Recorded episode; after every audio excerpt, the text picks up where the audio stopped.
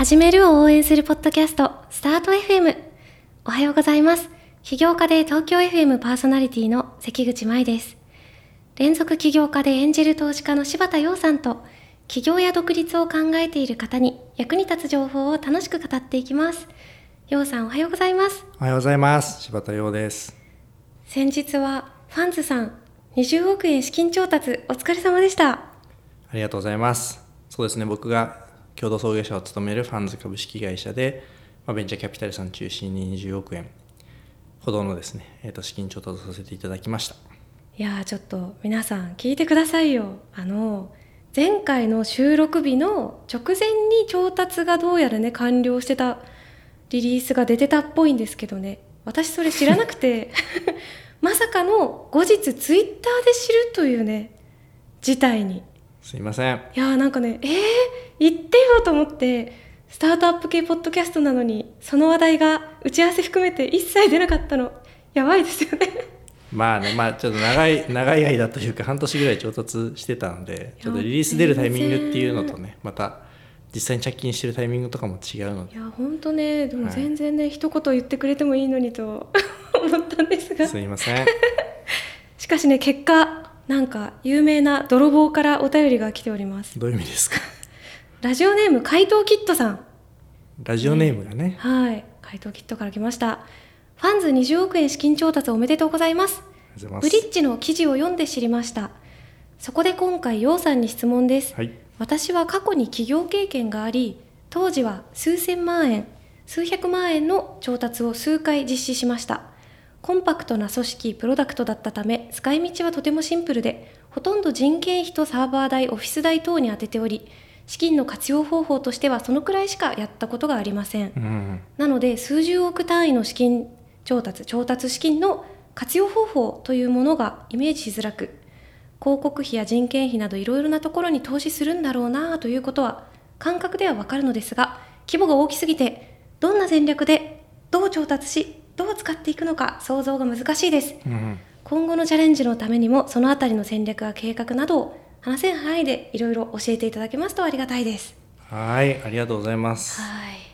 いやね。ね。起業経験者の方に聞いていただいて本当に嬉しいです。ね。はい。実際どうなんですか今回の調達って。そうですね。まああの最初から計画していたお話なので、えーと、でこの質問者さんが、えー、意味軸も言っていただいているように、まあ、広告費と人件費を中心に、うん、えーと、投資をしていきますと。で、えっと、多分こういったご質問そうイメージ湧きませんっていう話で、えっとまあ、数千万円だったら、まあ、確かに、えー、じゃあ分かんない年収1,000万の人えー、2人雇ってみたいなイメージしやすいけど、まあ、20だとなんかそれはイメージしにくいよっていうことだと思うんですよね。そうですねで、えっ、ー、とこれ多分ねそのユニットエコノミックスっていう概念が、えっ、ー、と分かるを説明すると、えっ、ー、と、分かりやすいと思うので、うん、えっと、それを説明するのがいいかなと思ってて。はいユニットエコノミクス結構単語としては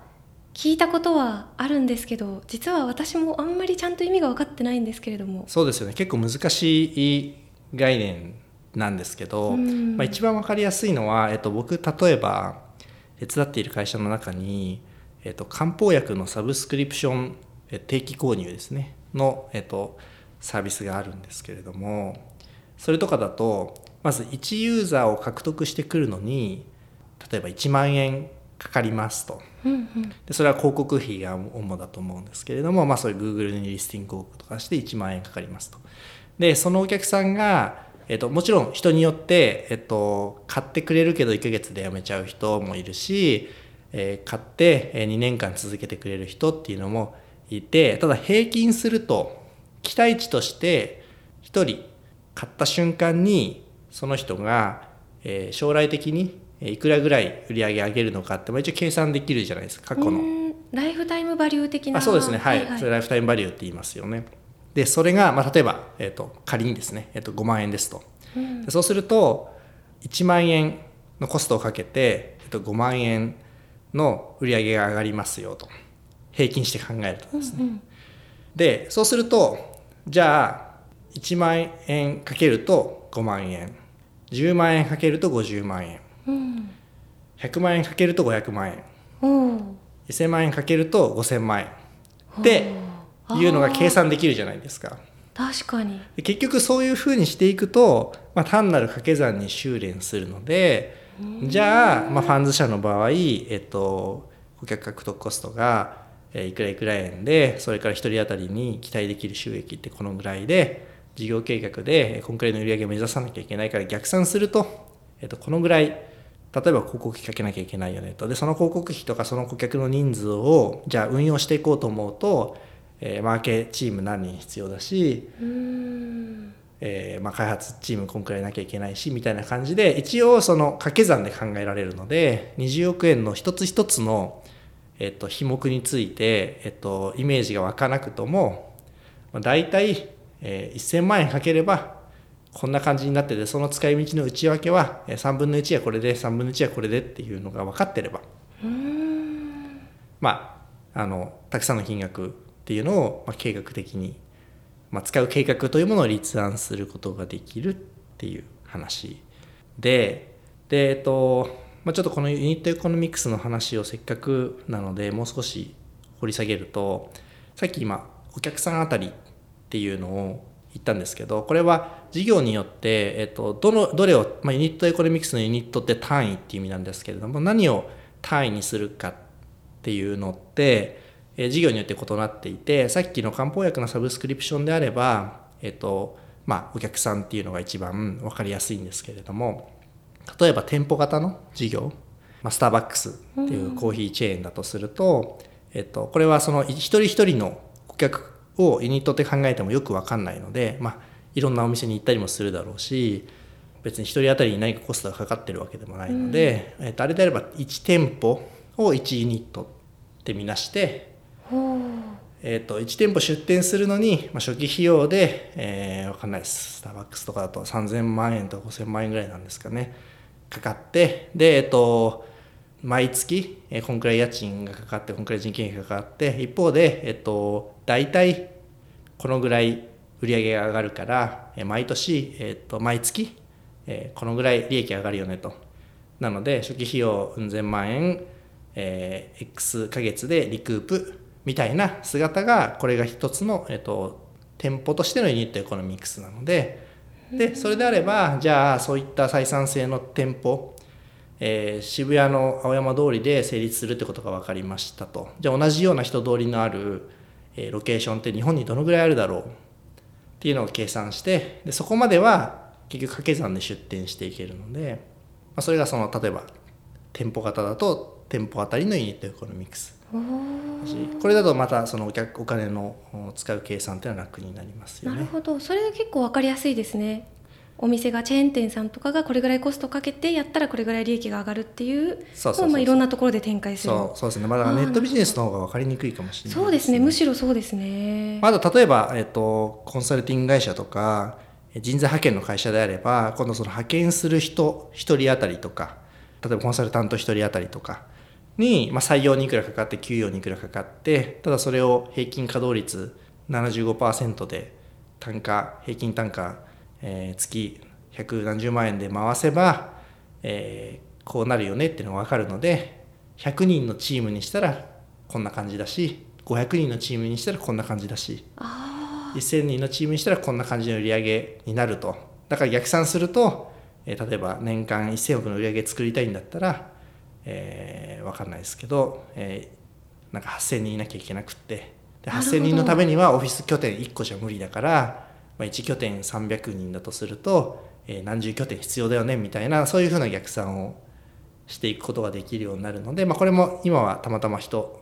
と、まあ、そのそれが所属する営業拠点みたいな感じの、えーと、ユニットエコノミクスになってますけど結構事業によって違う。なるほどウェブサービスだろうが店舗お店だろうがそれが人材だろうが結構考え方としては一緒ってことですね。そうですね。まああのそうやって考えると結局そのスケールっていうのができてで大抵の場合はこのユニットエコノミクスが、えー、少なくとも、えー、ある程度見えているとそうすると、えっと、それの掛け算で、えっと、お金を投下していくと、えっと、スケールしていくのであの、まあ、調達ができると。なのでこういったその何十億円っていう調達は大抵の場合はそこのスケールというか成長させるためにのお金なので、まあ、ある程度こうユニットエコノミクスっていうのは見えていてその掛け算の公式が、まあ、投資家側にも見えているからこそそのまとまったお金っていうのは調達できるっていう意味においてもしかしたらそのユニットエコノミクスがまだ見えていないステージの、えーとまあ、例えば3,000万円とか5,000万円調達するステージってまだ見えてないケースが多いと思うんですけれどもその製品作っていってまずはそのそれが、えー、コスパが合うかどうか調べましょうっていう時の調達と若干違うかもしれないですね。なるほどじゃあまあ3,000万5,000万とかで例えば実際このサービスを運用していく上でどれくらいのお金をかけてお客さんを呼んできてそしてその結果そのお客さんがどれくらいお金を使ってくれるかみたいなその構造がちゃんと見えてきたらあとはそこを掛け算で発展させていくそのためにお金を投下していくと。そうですね。そその基本形はそれで、まあ、ただそれだと、まあ、そんなそんなことだとそのベンチャーキャピタル業ってめちゃくちゃ楽じゃんっていう話になっちゃって実はそうそれだけじゃなくてまず一つの問題は、うん、えーと、例えばさっきの漢方薬の話に戻ると、まあ、それ分かりましたと。その 1, 1万円で4万円ゲットできるのは分かりましたとじゃこれ数字は仮の数字ですよ。うん、でえっ、ー、とじゃあそれどこまで行くんですかと。まあ確かに。まあ1兆円はいかないでしょうと、うん、じゃあ1000億円はいくんですか。100億円はいくんですか。10億円で終わりなんですかみたいな。そこのその天井っていうんですかね。どこで飽和するかっていうところのリスクがまあやっぱ依然としてあって、まあ、そこが一つベンチャーキャピタルがリスクを負っている部分ですね。例えばスターバックスの例で言うとえっ、となんだろう。都市部のターミナル駅の周辺に出店するっていうのはもう飽和しちゃいました。ってなると、まあ、一回一回そこでユニットエコノミクスは、えっと、もう使えなくなって今度じゃあなんかその学校の中とか病院の中にスターバックスあると思うんですけれどもああいう業態でユニットエコノミクスが合う業態があるか。みたいなそのサ,、まあ、サブマーケットっていうかサブセグメントみたいなのを探してそれで合うならまたその日本にある病院の数だけ出店できるよねってなるっていう。でまああくまでだからその飽和するって言っても飽和したらまた別の、まあ、店舗で言ったらフォーマットだし、まあ、もしかしたら漢方薬で言ったら別のなんかサプリをやるとか化粧品をやるとかっていうその別なカテゴリーに伸ばしていくっていうことももちろんできるので、まあ、どちらかというとそのどっかで天井が来るっていうのも織り込み済みで、えー、そこからそのサブカテゴリーに強みを横展開できるかっていうリスクを結構 VC は取ることになるかなと。単にスケールするだけだと誰でも投資できちゃうので。ねなんかさっき聞いてたらすごいシンプルで分かりやすいと思ったけど確かに考えてみたら簡単じゃない、ね、無限にターゲットユーザーがいるわけじゃないしそうそうそうもうほぼほぼターゲットのうちの感度高い人は取り切っちゃったってこともあるかもしれないあ、ありえますよね。なるほど。まあじゃあそういうふうになった時にいかにそのまたそのプラン違ったプランを取っていけるかみたいなところも重要なんですね。そういうのも事前にあれですか？計画している？状態なんですかね皆さん。ああそうね。だからユニットエコノミクスが合う合わないっていうのがまあ最初の最初のチャレンジで、うん、ちなみにそのユニットエコノミクスが合わない状態は大抵のケースにおいてはプロダクトマーケットフィットしていなくってちょっとここから先複雑な話になるんですけど例えば世の中で一番成長させるのは簡単な事業を僕が考えろと言われたら、うん、1万円札を9,000円で売る事業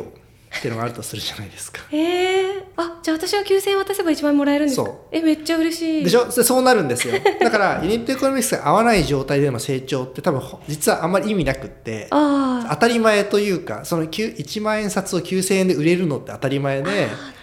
なんです。でもしかするとその WeWork とかって、うん。えっと、そのユニットエコノミクスが合わない状態でずっとスケールしてたのでなんかあれとかももしかするとそのなんだろうそのスケールしても何の証明にもなってないというか。うん。つまりすごくそのお金を払う側がめちゃくちゃいい思いしているってことですか？あそうそう。だからその結局言いたいのは、えっと、価値を作れてないじゃないですか。1万円札を9,000円で売るっていう事業それでねお客さんが殺到しても別に当たり当たり前っていう、ね、当たり前じゃないですか。だからそれは多分あんまり何の証明にもなってなくて、うんうんうん、9,000円のものを1万円で買ってもらえるっていう状態にしてこそ、うん、初めてそれはまあ事業と言えるというか、まあ、付加価値を生み出しているのでこれまあたた例えですよあくまで、はい、それのそれが前提ででかつそれがどれだけ成長するのかっていうのがこう天井のその飽和するかどうかっていう議論ですというのはまずいいその一つ目。だからユニットエコノミクス合ってないっていうのは、えー、実は何の証明にもなってない状態ですと。ただ一方で、まあ、さらにこう難しくするんですけどウーバーとかって、ウーバーの配車の方のタクシーの方の、まあ、日本であんまり使えない方のウーバーですね。あれとかって多分ものすごい長い間、えっと、ユニットエコノミクスがマイナスなんですよ。つまりタクシー1台あたりのこれまあタクシーあたりで見てもユーザーあたりで見てもいいんですけれども、えっと、タクシー1台ウーバーが獲得してきて運営していろいろマーケティングフィー払ってでなんかその20ドルクーポンみたいなたくさん配ってるじゃないですか。うん、で、えっと、そういうことをやって、えー、かつそのドライバーにフィーも払ってで残るものっていうのがプラスじゃないんですね。で普通に考えるとさっきの WeWork の例えと同じように、うんうん、えプラスじゃないんだったら成長しても意味ないじゃんっていう話になるんですけど例えば Uber の場合って例えば東京に Uber ほとんど走ってないからあんま使ってる人いないと思うんですけど、はい、あれが呼んだら3分で来ますってなったらみんな使うじゃないですか。いや絶対使いたいです、ね、でみんな使うと今度車も稼働率上がってくるじゃないですか。うんうん、だから結局ユニットエコノミクスが合う可能性があるんですよ。だから密度が上がれば上がるほど効率が良くなるので。そうか。なのでその実はなんかスケールによってユニットエコノミクスが変わりますよっていう事業も結構まあまああってそのマッチングプラットフォーム系とかって大体そうなってて、そうするとさらに読みにくいというか一番最初に言ったスターバックスとか漢方のサブスクリプションみたいに、まあ、スケールしてもユニットエコノミクスがあんまり変わらないんだったら簡単な話だ掛け算の話なんで簡単な話なんですけどそのスケールによってユニットエコノミクス変わりますよっていう前提だともう一個の要素がどのぐらいのスピードでユニットエコノミクスが改善していくのかっていう新しいそのパラメーターが増えるのでより判断が難しくなる。なるほどというちょっとなのでまあ実は一番最初簡単だって説明をしたんですけど、まあ、事業によってはそんなに簡単でもないっていう。うんそういうことですね。まあそりゃねそうですよね。そんなね、まあ、簡単じゃないというのはまあもちろんあるんですけどちなみにその、まあ、調達をそういう戦略でしてでそうやってお金を使っていくっていうところはまあ分かったんですけど調達そのもののやり方とか戦略についてもちょっと聞きたいんですけど実際私も、まあ、4,000万円とかその数百万円数千万円みたいな調達は経験があるんですけど、うん、そういう数千万規模の調達の場合と手順とかやり方とかはほぼ一緒なんですかね。なんか違いとか特殊な点や注意点などがあればぜひ聞きたいです。違いは基本的にないと思うんですけど、うん、一つはベンチャーキャピタルによってその投資するステージ対象ステージが違うので、うんうん、えー、たくさんの会社に、えー、3000万円ずつ、えー、投資していきますっていうスタイルの会社もあればすごくよりすぐりの会社に30億円ずつずつ投資していきますっていうスタイルの会社もあるので、まあ、その客層というか、はい、投資家層が変わってきますと。で、ね、あのより金額が大きくなればなるほどプレイヤーの数は少ないので、まあ、もう日本に多分このクラスになると30ファンド30ファンドというか30社あるかどうかだと思うので、まあ、出し手が、まあ、そのそういう意味であのあんまりこう数打ち当たる的なえーと、調達営業はできませんっていう話はまあ一つありますと、まあ、これはまあアリステージでも本当はそうなんですけど。でもう一個はよりその美人投票度合いが高くなるかなっていう感じがしていて美人投票って言ってる意味はその結局どの会社が成功するかって美人投票で誰が優勝するかっていうのを当てるのに似ていて、まあ、自分がどう思うかも大事なんですけれども他のみんなが誰に投票すると思うかっていうのも大事になってきてなぜならその調達できなかったらそこで、まあ、会社を倒産してしまうので、うん、えー、成功することはできないっていうトートロジーになってしまっていてだからみんなこの会社を応援しようってみんなが思うんだったら自分も応援した方がいいしみんな思わないんだったら自分も応援しない方がいいっていうその度合いが、まあ、数が絞られてきてるせいで、えっと、より高いかなと思っていて。そっかまだねアーリーステージとかだったらそううぞうむぞうたくさんいて。みんなに断れてるられてるけどうちは張るぜみたいのがねワンチャンみたいなあるけど。そうはい、まあ、よりそのまあそのアーリーステージに比べるとえっ、ー、とまあ数を絞って打率を上げようってなってるので、まあ、その美人投票度合いは高いかなと思っていて、まあ、それがゆえに、まあ、リードインベスターというそのラウンドの、えー、を率先してえー、仕切ってくれるもううちはやります仕切りますって言ってくれる人を最初に、えー、見つける、うん、そういった方をと出会うっていうのが極めて重要になるっていうのも、まあ、ちょっと違うかなと。リードが大事っていうリードの大事度合いが上がるっていう話ですかね。うん。そこ大事ですね。そのリードの人はじゃあもうその既存の中から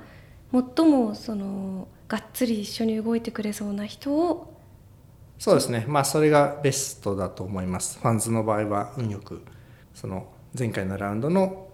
大口の、えー、VC の方が今回のラウンドのリードをしてくださったのでグローバルブレインさんという非常に非常におすすめの VC さんなんでリスナーの皆さんもぜひ。私もなんかあれです。いろいろやり取りしてたことはありますがなんかとてもねいい感じなようです しかしですねそれにしてもですね普通になんか今まで当たり前かのように何十億がとかって言ってますけどさすがに数十億ってとかぶっちゃけ私思っちゃうんですよ。どういう意味ですか？いやなんかでかいなみたいな。でかいですよね。はい。背筋が伸びますね。いや本当ですよ。もう伸びすぎてなんかちょっとやばい感じになっちゃうというかあの考え方としてもっと、まあ、例えば今回その質問者の方も言ってますけどコンパクトな組織でコンパクトに立ち上げて、まあ、資金調達もそこそこな感じもしくは全然やらないかわからないですけどやっていけるとこまで行って、うん、じゃあ、まあ、するってことですね。そうですね。20億円数十億円入れてめちゃくちゃもっと成長をさせることができそうなんだったらこの時点でもう誰かやってくれみたいなパターンもある。コンパクトに終わらせるみたいな考え方もね,、あると思うんですけどねどうなんでしょうねその辺はね。どうなんでしょうねっていうのはどうやって決めてんのかって話いやそうなんですよ。どういうその気持気持ちっていうかその、ね、うん。めっちゃいい質問ですねそれね。まあもちろんその事業計画がどうこうとかえっとまた第一に自信があるからっていうのはあるんですけど、まあ、一方でそのじゃあコンパクトな状態で、えっと、売却してしまうっていうのは別に自信がないからそうしてるわけでもないじゃないですか。まあ、そうですよね。そうまあそういうふうにそういうふうな見られ方するっていうのはまあ承知の上ではあるんですけれども多分やってる人のママイさんも含めて、えっと、当事者としては別にその自信がないから人に売りつけちゃえって思ってるわけでもないじゃないですか。すね、特に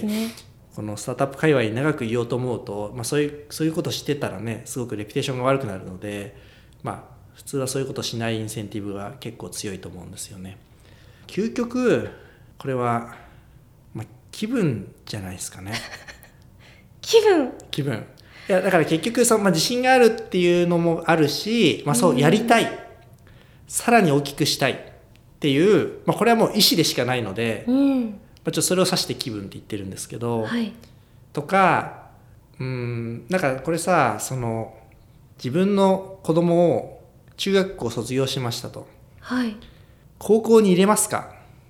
まあ一応入れるんじゃないかっていうのって多分自分が高校出てるからじゃないですか、まあそうですね。本当そうですね。なんとなくですね。別にその中卒だからいけないっていうことって一切ないじゃまないですか、あ全然ないですよね。で別にそれでなんかそれがどっちがいいかっていうことって結論づかないじゃないですかうん論理的に。とか、まあ、ちょっと中卒の例えがちょっと行き過ぎであれば大学4年生までやりました大学院に行きますか就職しますかっていうのもまあ気分じゃないですか。確かにでどっちがいいか本当に分かんないですもんねそうまあなんかもうちょっと研究したいなっていうその表向きの理由もあればなんかあの彼氏と離れ離れになるの嫌だな彼氏は進学するって言ってるしうん。っていう理由もあるかもしれないし、まあ、単に社会人だるいな っていうのもあるかもしれない。逆になんか学生もやめ早く早く稼ぎたい早はい。く社会人になって遊びたいから就職しますっていうこともあると思うのでなんかそれってすごくこうな決めの問題でもちろんその論理的なロジカルな理由も重要だしうんただ一方ですごく本能的ななんか覚悟とか意志みたいなところ気分が重要な場面でもあるじゃん、まあ、両方結局両方納得しないとあんまりなんか結局後悔することになるので、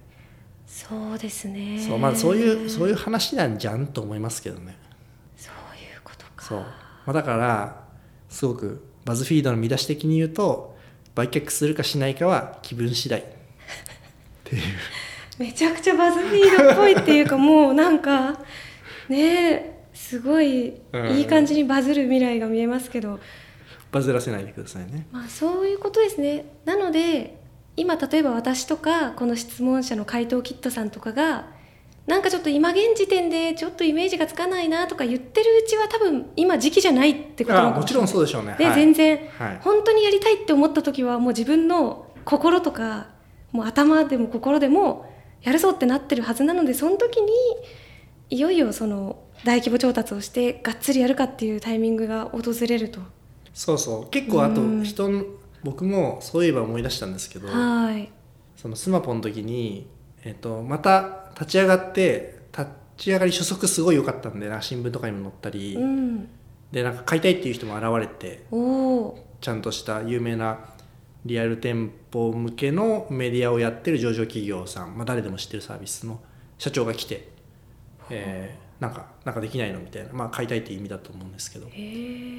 ローンチして1ヶ月とかでまたかと思って。でそのそのちょうど1年前にローンチして1年で売却してるので、まあ、また来たと思って。でで一方でその時に当時グリーベンチャーズにいた堤さんがあストライブに今いる。あはい彼リクルート出身ででリクルートでこの小売店向けのそのメディアっていうのを何回も研究したと。でこれは柴田君すごいでかくなるよ。やった方がいいいいよ。もうちょちゃんとやった方がいいよみたいなことを言ってくれて、まあ、初対面だったんですけど、あまあでもそういうそのまあリクルートでそういった、まあ、リクルートってねそのオフライン向けのメディアで日本で一番の企業だと思うので、まあ、そういった企業の、ね、企画部門とかにいた人がそういうふうにポテンシャル感じてくれるんだったら、まあ、これはきっと大きなチャンスなんじゃないか。でまあそそのかされてなるほど。まあ次の調達、まあ、シリーズ A ですね当時で言うやろうって思ったんですよ。ああ分かりやすいその話はすごく。そうだからあまあ結構そのね自分もまあ初めてだしうん。だ誰にせよその僕も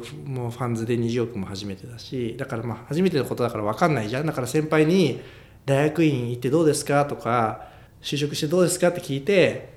ちょキラキラしてる先輩が「すごいいいよ大学院」って言ったら 大学院行こうかなってなるじゃないですか、まあ、そういうまあそういう話なんですよそっそうだかからあんまり深い話じゃないんですねまあでも確かにその事業のねあの天井とかも正直その最初だと分かんなくてここでこのイケてるプロ経営者の人になんならその託してその人にやってもらった方が成功するのかそれともこれはもうこの状態のこのサービスでもっと自分の会社ででかくした方がいいのかとかはある意味その分野に知見がありそうで自分が信じられる人に意見を聞くっていうのはめちゃくちゃ重要ですよね。ああそうかもしれないめっちゃそれちょっと後半すごいいい話になった。ユニットエコノミクスどうでもよかったわ。いやどうどうでもよくはない。大事だとは思いますけどそういうねもし今本当にねピンポイントですけどたまたまねなんかいい売却の話が来てだけど